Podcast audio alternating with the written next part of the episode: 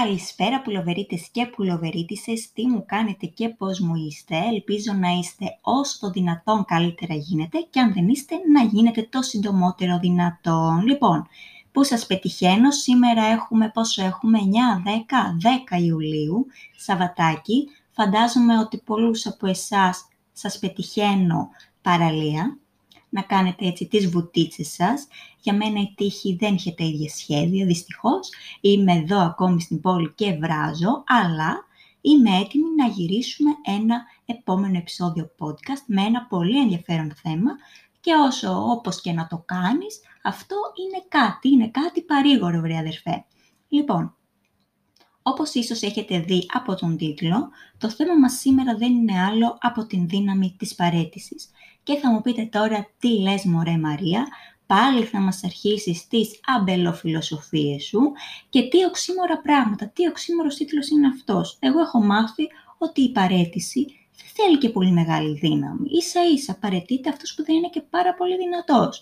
Σωστά.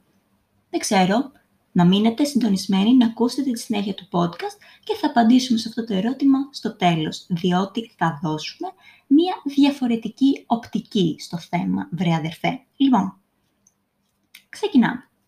Παρέτηση. Ένας ε, πρόχειρος ας πούμε, ορισμός είναι η παρέτηση ως εγκατάλειψη προσπάθειας, διεκδίκησης, δικαιωμάτων, θέσης, αξιώματος και άλλα. Μεγαλώνουμε συνεχώς με τη φράση «μην παρετήσε», «μην τα παρατάς», να αντυχεί σαν μπουμπουνιτό ενεθρία στα αυτιά μας. Οτιδήποτε μοιάζει με παρέτηση, το αποτασσόμαστε, το υποτιμούμε και το αποφεύγουμε, όπως ο διάολος στο λιβάνι.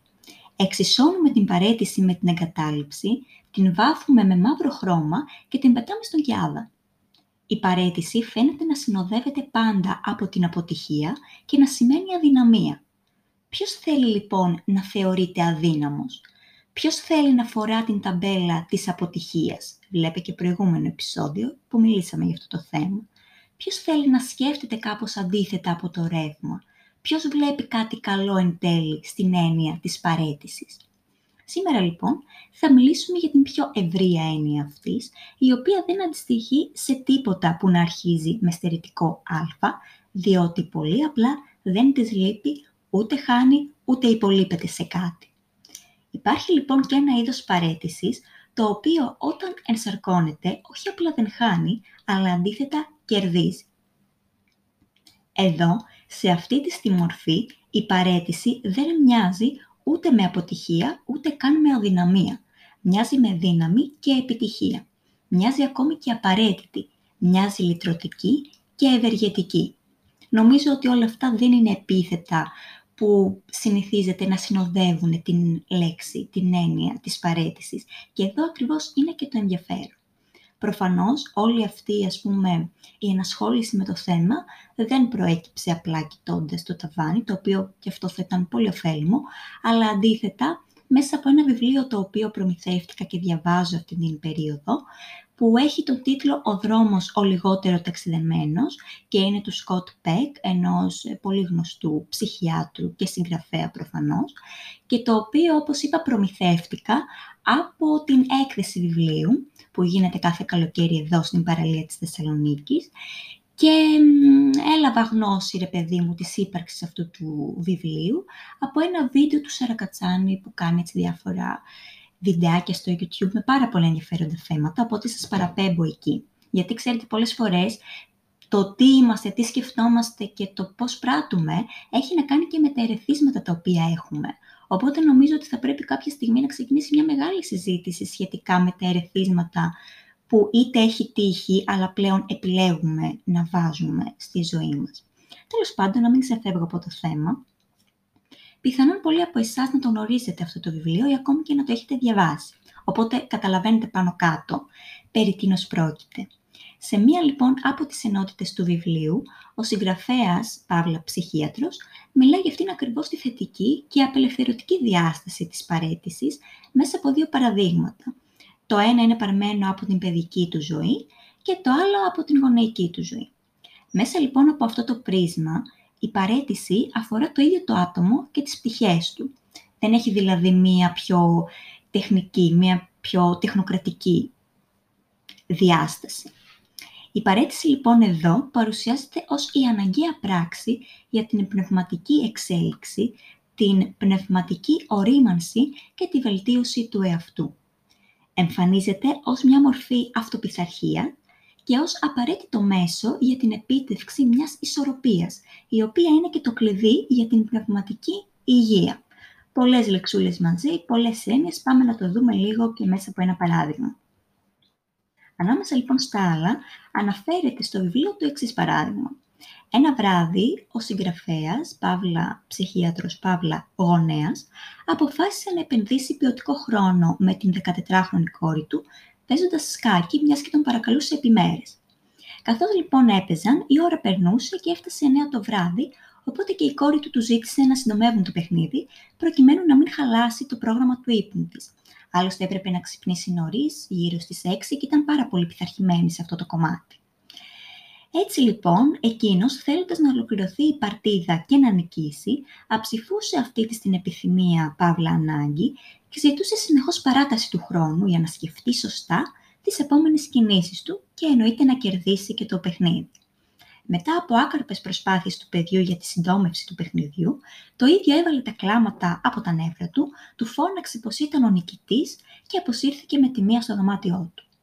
Ο πατέρας της λοιπόν, σκεπτόμενος το συμβάν, κατέληξε στο ότι ο λόγος που η βραδιά κατέληξε, κατέληξε, κατέληξε, στο ότι ο λόγος τέλος πάντων που η βραδιά οδηγήθηκε σε τόσο άδοξο αποτέλεσμα και τόσο αντίθετο με τις προσδοκίες του, δεν ήταν άλλος από την αποτυχία της λεγόμενης εξισορρόπησης. Η επιθυμία του καθ' όλη τη ζωή του να νικά με ό,τι και αν καταπιανόταν ήταν αυτό το κομμάτι του εαυτού του που αυτή τη φορά τον έκανε να χάσει μια πολύτιμη βραδιά με την κόρη του. Να χάσει την ευκαιρία να συνδεθεί περισσότερο μαζί της. Έως τότε δεν μπορούσε να διανοηθεί να συμμετέχεις σε ένα παιχνίδι χωρίς την προοπτική να νικήσεις, χωρίς την διεκδίκηση της νίκης. Και τότε κατάλαβε πως η παρέτηση αυτής της διάστασης των πραγμάτων ήταν εκείνη που θα τον οδηγούσε στην εξισορρόπηση και θα του αποκόμιζε αυτό που πραγματικά ήθελε εξ αρχής. Μια ωραία βραδιά και ενδυνάμωση της σχέσης με το παιδί του. Όσον αφορά λοιπόν το παραπάνω παράδειγμα, ο συγγραφέας καταλήγει. Λέει λοιπόν, έχω παρετηθεί από ένα μέρος της επιθυμίας μου να νικάω. Αυτό το κομμάτι μου έχει χαθεί πια έχει πεθάνει. Έπρεπε να πεθάνει. Το σκότωσα. Το σκότωσα με την επιθυμία μου να νικήσω στον ρόλο του γονιού. Όταν ήμουν παιδί, η επιθυμία μου να νικάω στα παιχνίδια με εξυπηρετούσε. Ως γονιός κατάλαβα ότι με εμπόδισε. Έπρεπε λοιπόν να φύγει. Οι καιροί είχαν αλλάξει. Για να προχωρήσω κι εγώ μαζί τους, έπρεπε να, παραιτηθ... να παραιτηθώ συγγνώμη, από την αιμονή με τη νίκη. Η παρέτηση από ένα κομμάτι του εαυτού αυτό δεν το λέει στο απόσπασμα. Συνεχίζουμε κανονικά στη ροή του επεισοδίου. Η παρέτηση λοιπόν από ένα κομμάτι του εαυτού, της δυναμικής μας και των επιθυμιών μας, πάντα θα είναι οδυνηρή. Πράγματι, παρέτηση χωρίς πόνο δύσκολα νοείται. Η παρέτηση είναι πάντα ένας μικρός θάνατος, γιατί βιώνεται σαν μια μικρή ήττα.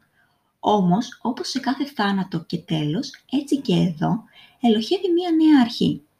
Με τον μικρό θάνατο της παρέτησης δημιουργείται χώρος για να αναδυθεί ή να αναπτυχθεί ένα νέο κομμάτι, μια νέα πτυχή του εαυτού μας, να ικανοποιηθεί μια επιθυμία συχνά σημαντικότερη από αυτή που τράβηξε μαζί της η παρέτηση.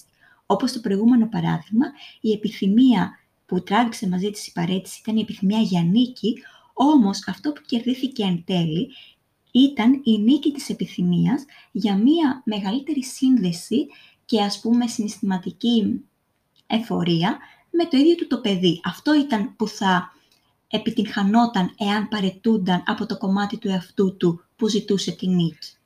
Η πνευματική εξέλιξη λοιπόν και η πνευματική ισορροπία επέρχεται ακριβώς σε εκείνο το σημείο που σταθμίζει κανείς σωστά το περιεχόμενο και το ρίσκο της παρέτησής του. Και όλη αυτή η διαδικασία είναι μέρος της ζωής και του ταξιδιού της. Άλλωστε, όπως αναφέρεται και σε σχετικό απόσπασμα του βιβλίου, καθώς στρίβουμε στις τροφές και στις γωνίες της ζωής μας, αναγκαζόμαστε συνεχώς να παρετούμαστε από κομμάτια του εαυτού μας. Η μοναδική εναλλακτική στην παρέτηση αυτή είναι να μην ταξιδεύουμε καθόλου στο ταξίδι της ζωής. Και μάλιστα πολλές φορές πολλοί άνθρωποι επιλέγουν να μικραίνουν το ταξίδι της ζωής του, να το σταματάνε πολύ νωρίτερα, ακριβώς από αυτόν τον φόβο και την επιθυμία για αποφυγή του πόνου που επιφέρει μία παρέτηση από κάποια κομμάτια του εαυτού. Αλήθεια λοιπόν, πόσοι από εμάς έχει χρειαστεί να μοιηθούμε σε αυτήν τη λογική της παρέτησης; Πόσοι το έχουμε πράξει με τις επιλογές μας, είτε ενσυνείδητα είτε ασυνείδητα; Αν μας σκεφτούμε στο τώρα, υπάρχουν κομμάτια μας από τα οποία θα ήταν ωφέλιμο να παραιτηθούμε προκειμένου να επιφέρουμε αυτήν ακριβώς την εξισορρόπηση. Και αν ναι, πόσο πρόθυμοι είμαστε να βιώσουμε τον πόνο αυτής της παρέτησης από τα ίδια μας τα κομμάτια; Πόσο πρόθυμοι είμαστε να βιώσουμε αυτόν τον αποχωρισμό; Ρητορικά αυτά τα ερωτήματα ή μάλλον απαντημένα από τον καθέναν ατομικά ήταν απλά μία οπτική, μία έτσι μικρή τροφή για σκέψη. Οπότε αυτό ήταν το σημερινό επεισόδιο. Και επειδή κάτι μου λέει πως δεν θα τα πούμε και πάρα πολύ σύντομα, θέλω να ευχηθώ ήδη από τώρα καλό υπόλοιπο καλοκαιριού με υγεία πάνω από όλα πραγματικά. Και όσο πιο πολλές κεντροσυστικές βουτιές γίνεται, να τα περάσετε όσο το δυνατόν καλύτερα μπορείτε. Και όλα είναι μπροστά παιδιά. Λοιπόν, να μην ξεχνάτε ότι εμείς εδώ θα τα πούμε κάποια στιγμή ξανά, ότι έχουμε ανεβάσει και άλλα επεισόδια με παρόμοια ή μη θέματα και σε κάθε περίπτωση ότι σας ευχαριστώ πάρα πολύ που ήσασταν και στο σημερινό επεισόδιο παρόντες και παρούσες και εννοείται ότι σας περιμένω και σε ένα επόμενο. Εάν δεν σας αρέσει το περιεχόμενο σε αρκετά μεγάλο βαθμό, παρόλο που η ποιότητα του ήχου ξέρω ότι δεν είναι η καλύτερη, μπορείτε να ακολουθήσετε το podcast. Δεν ξέρω τι σημασία έχει για εσάς αυτό, δηλαδή δεν ξέρω εάν σας εμφανίζεται όπως στο YouTube κάτι σαν ειδοποίηση όποτε ανεβαίνει ένα καινούριο επεισόδιο. Ξέρω όμως ότι κάνει πολύ καλό στη δική μου την ψυχολογία, γιατί νιώθω ότι η ομάδα μας μεγαλώνει και ότι αυτό που κάνω ρε παιδί μου έχει και ένα αντίκρισμα εκεί έξω. Και η επικοινωνία είναι το α και το μέγα σε τέτοιου είδους εγχειρήματα. Ελπίζω λοιπόν να σας βρω και πάλι εδώ σε ένα επόμενο. Μέχρι τότε να είσαστε και να περνάτε καλά. Φιλιά πολλά!